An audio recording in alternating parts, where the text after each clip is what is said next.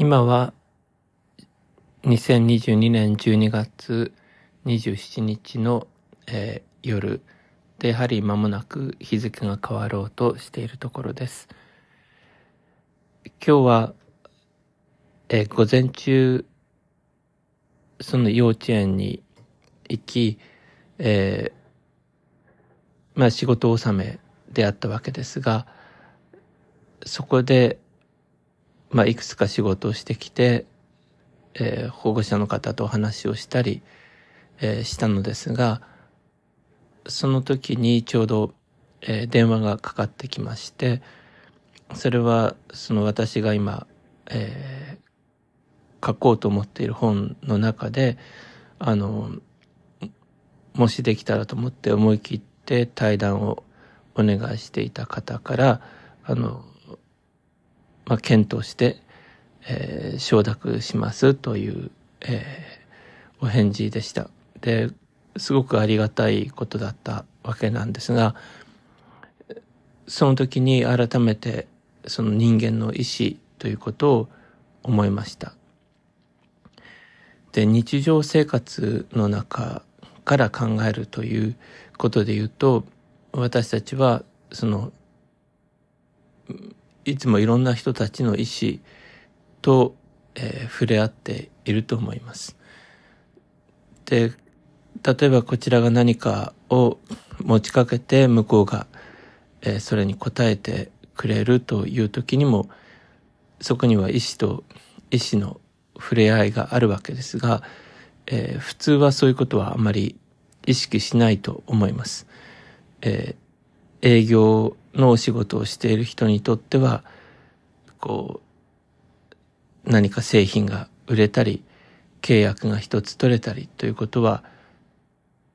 自分の意思が、まあそこで報われたというか、そういう、あの、ことと思われるかもしれませんが、そこにも、やはり、二人の人間の意志が、えー、出会っているということがあるわけです。で、このように考えることがどうして、その占いであったり、秘儀参入の、あの、秘儀参入というんでしょうか、こう、目に見えない世界、えー、それを霊界と言ったり、えー、もしますけれども、そういう世界への入り口になるかというと、まずまさにその意志というものは目に見えないからであるわけですが、もう一つは、実はその目に見える人間の中の目に見えない意志に向き合うことと、目に見えない人、つまり、えー、すでに亡くなっている人、死者であったり、あるいはもともとこの地上に体を持たない存在であったり、自然の中の存在であったり、えー、そういう存在の中の意志に向き合うことと基本的に変わりはないからなんです。で、ですので私たちは日常生活の中では目に見える人のえー、いろんな思いであったり、感情であったり、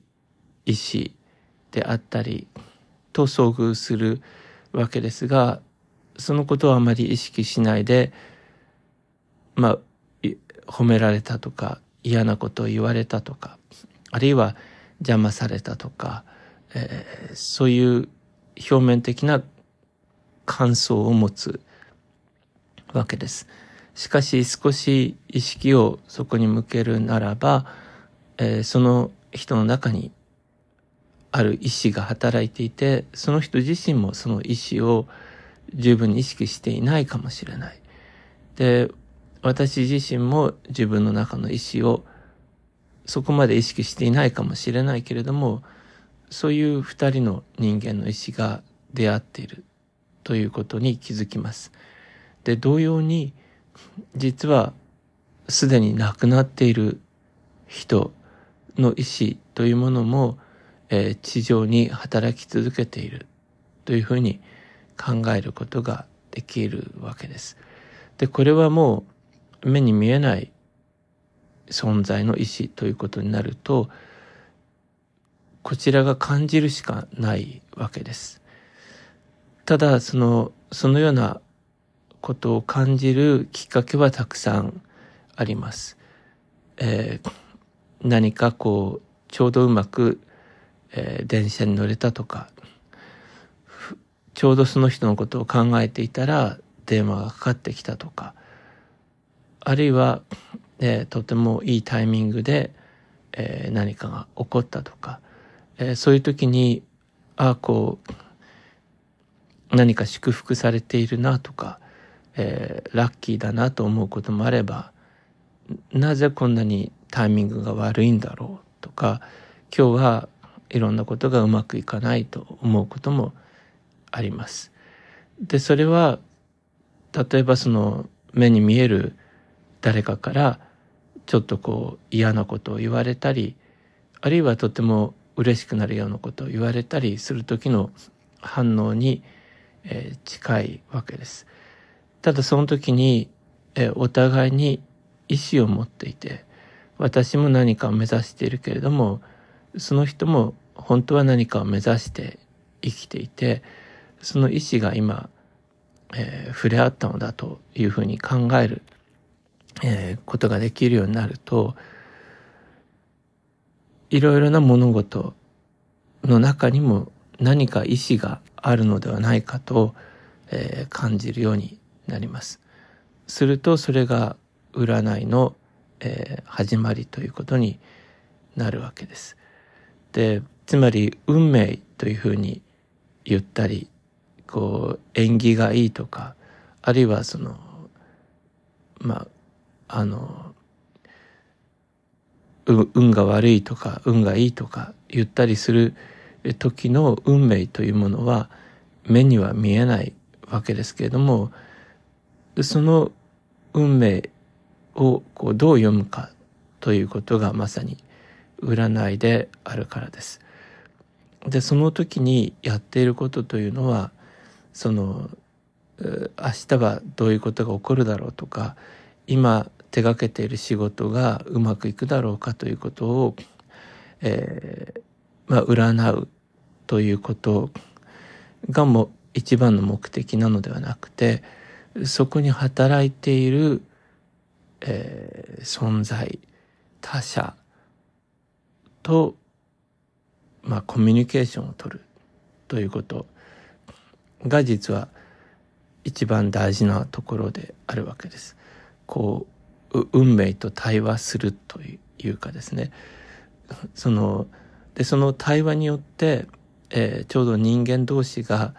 語り合うことでお互いにそのそれぞれの意思を持っていながらも、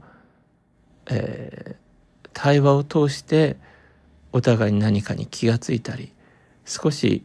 自分の、えー、やろうとしていることを修正したりえー、することが起こるように運命に対してもただそれは宿命だとかこうなるんだというのではなくて対話をすることによって何かが変わってくる一番には私自身の主体性自分は本当は何をしたかったのかということもよく見えてくるということが起こります。でそのようにしてこう占いというものを、えー、運命との対話というふうに考えると一見漠然と運命と言っていたものの中に例えばそれが、えー、いろんなことがあるわけですね。そのその事故であったり災害であったり病気になるということであったりえー、そういうこう一見、えー、負の要素と思われるものもありますし、えー、こうちょうどたまたまラッキーなことに何かがあったとか、えー、誰かから電話がかかってくるとかであそうたまたまそこで遭遇したとか、えー、そういうことがあるわけですが、えー、そのことがあのただの偶然ということではなくて、えー、私自身がどうそこに主体的に関わっていくことができるのかという、えー、そういうあのきっかけにか変わってきます。ですからその運命というのは対話なんだと対話する相手なんだというふうに考えることがこう占いの始まり、えー、だと言えると思っています。で、えっ、ー、と今日はここまでにしたいと思います。えっ、ー、と仮に聞いてくださっている方がいるとしたら、えっ、とありがとうございました。はい、またえっ、と考えをえっ、と続けていきたいと思います。それではまた失礼します。